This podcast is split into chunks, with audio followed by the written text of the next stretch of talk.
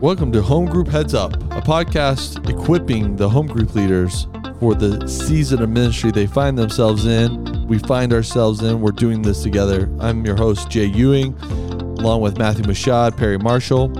This is a discussion based around the sermon of Acts 17, the first half, that will be loaded up on calvarybible.com October 10th and 11th. I think that's sort of helpful to say these days, right, boys? Yep.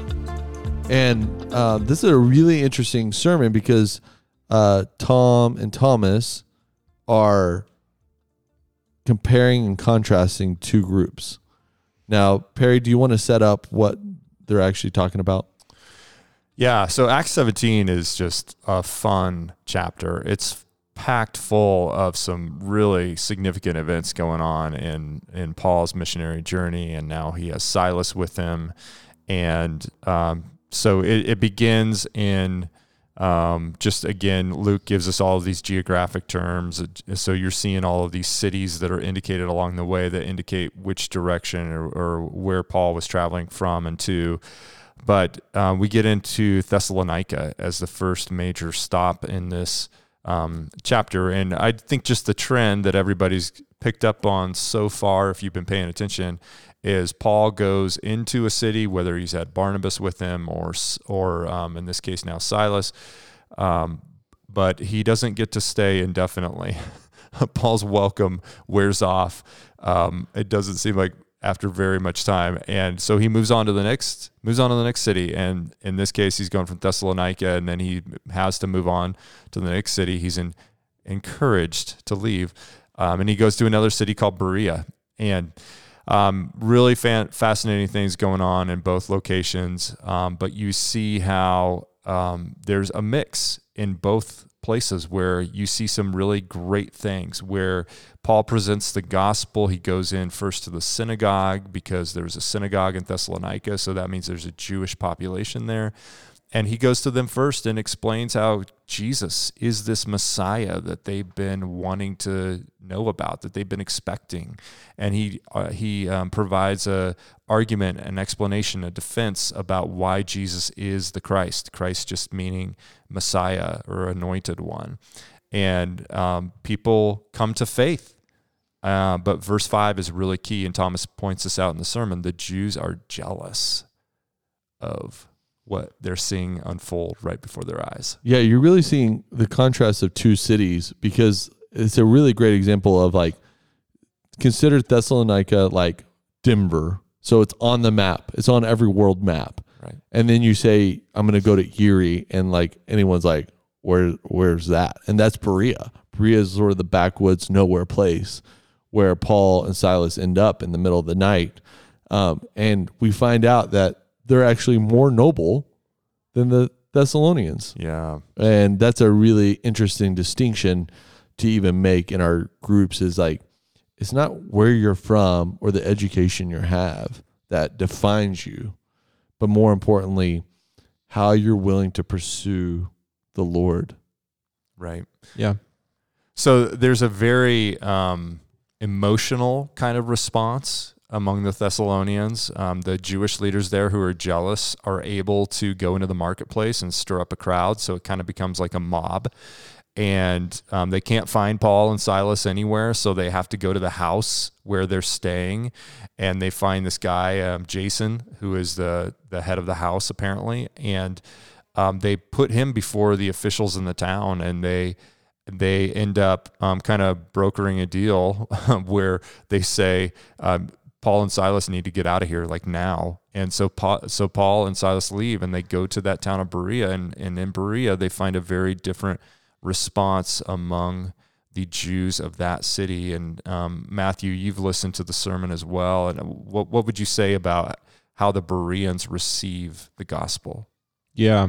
Thomas says something in the sermon that uh, is kind of, for me, a big takeaway from uh, this this week is uh, we want to be Berean. Uh, I think he even he says to be Berean is to be Christian. Um, and their response to Paul is is eager and receptive to what he's bringing to them, and Um, they receive, yeah, they they are eager to receive the truth, and then they take it and they examine the scriptures to see what uh, what truth Paul has said, and and they do it themselves, and they come back uh, to the understanding of yeah, Christ, Jesus is the the promised one, the Messiah, and they they believe. Um, Cool. And then yeah, eventually that gets back to the Jews that are in Thessalonica, and they come and kick Paul out again. His welcome runs out very quickly. Yeah. So, Perry, I know you're writing the discussion questions, and you posed a great question just in our warm up here, but you're talking about um, sort of what it, the implication of what it means to be Berean looks like.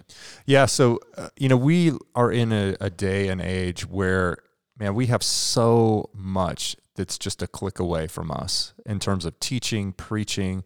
We can we can click on an endless number of sermons and hear some people who are just um, expert communicators, and it's so easy for us to be persuaded by people who are really good communicators, who are really flamboyant, who are charismatic, and um, we are then in danger though if we do not have the kind of attitudes that the Bereans have. If we're just listening and um, soaking in whatever we hear, then we are very vulnerable to taking on some ideas, some thoughts, some misunderstandings of the gospel if we do not have the baseline and the reference point that's unchanging of the scriptures.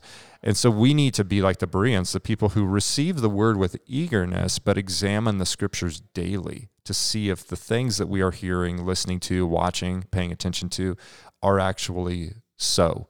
Just to put it in the language of verse 11 and Acts 17. So we're gonna um, we're gonna include a question on on the discussion questions this week that focuses on that very thing, and it might just be a good a good point of application for you to talk about in your group. So how what does it look like for us to examine the scriptures and and be like the Bereans in that case? Yeah, another way I would ask that too is maybe you're a home group leader wanting some resources, or we got this in the weekly inbox last week of like, what are some good things to invest in so we can be Bereans as home group leaders? So, what would you suggest someone who doesn't have endless capital of investing in resources, but wants to have some trusted resources to examine the scriptures? Yeah, I, I so that is a great question to think about in this of well we yeah we want to be the ones that examine but how do we know what we're examining how do how can we trust even our own selves of what we're examining and so i would say the a really great resource is just yourself in training yourself up um, I think a, a, pretty trusted resource from Calvary's standpoint, at least, is the Bible Project. They're they're a group that puts out a lot of great resources on how to read the Bible and how to understand what it's talking about, and uh, so taking time to invest in yourself to build yourself up in that and uh, your knowledge of being able to understand the Bible, so that when when you do hear something and you're eager to receive that truth, you can take it and go back and search the scriptures, but you actually trust yourself to know what the scriptures are what the scriptures are saying. Because in some points, it's it's not as necessarily as easy as a one to one from two thousand years ago in the ancient Roman world to today in Erie, Boulder, or Thornton, or Westminster, or whatever. Like that's not always a one to one comparison that can be made. Right. I would say invest in the ESV study Bible as a trusted resource for yeah. just your reading your scriptures and you're confused or want a little further explanation. Those footnotes are very helpful, guided by my friend J.I. Packer, who just passed away this year. But good friend, uh, you know, he's his watchful eye over that is is a reliable source. Yeah. Yeah. The uh, we don't preach from it. We preach from the ESV here, but the New International Version Study Bible that was redone just a couple years ago is really good too. And so there are a lot of um, trusted scholars who wrote the the notes for that Bible as well. So the NIV Study Bible, the ESV Study Bible are both excellent tools. Yeah, and you know the Bible Project are really fun. The podcast I think is really helpful for my own walk and understanding Yeah, the me too. scriptures. Um, we probably all have seen the videos of explaining the intro to a Bible, but the podcast goes a little further into that. So when we talk about getting back into the text of Acts 17, do you see any hindrances or careful conversations that we might have or might arise out of this text, or is it pretty straightforward this week? Well, I would say that here's one thing. Um, Thomas doesn't hit on it too much. He doesn't really spend a lot of time camping out on this. But one of the issues that's brought up with the Thessalonians, one of the accusations made by these Jewish people who are probably leaders of, in the synagogue there who were jealous of Paul and Silas, they bring this charge against Paul and Silas, and they say that these men have turned the world upside down and uh, speaking of Paul and Silas and just the church, the early church in general, these men have turned the world upside down and have come here also. And Jason has received them, and they are acting against the decrees of Caesar, saying that there is another king, Jesus. So that claim that there's another king, Jesus, is only a half truth. It's true that in the gospel we do proclaim Jesus as Lord, but when we also look at other passages of scripture, whether it's Romans 13 or 1 Peter 2, verses 13 through 17, we see that Christians, even though we're, we proclaim another king, we aren't seeking to overthrow the government. And that's kind of the charge that these jealous leaders are accusing Paul and Silas of doing. You know, we are in a very volatile season right now. Um, newsflash, right? Right. Uh, of having a political season.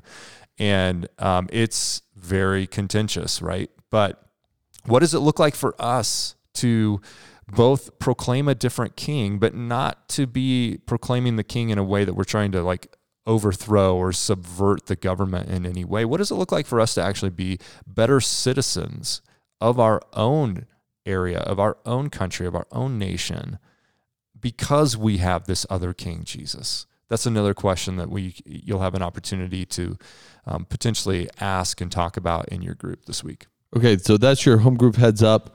Just if you look into the study guide and study notes, the discussion guide, make sure you get the leader version.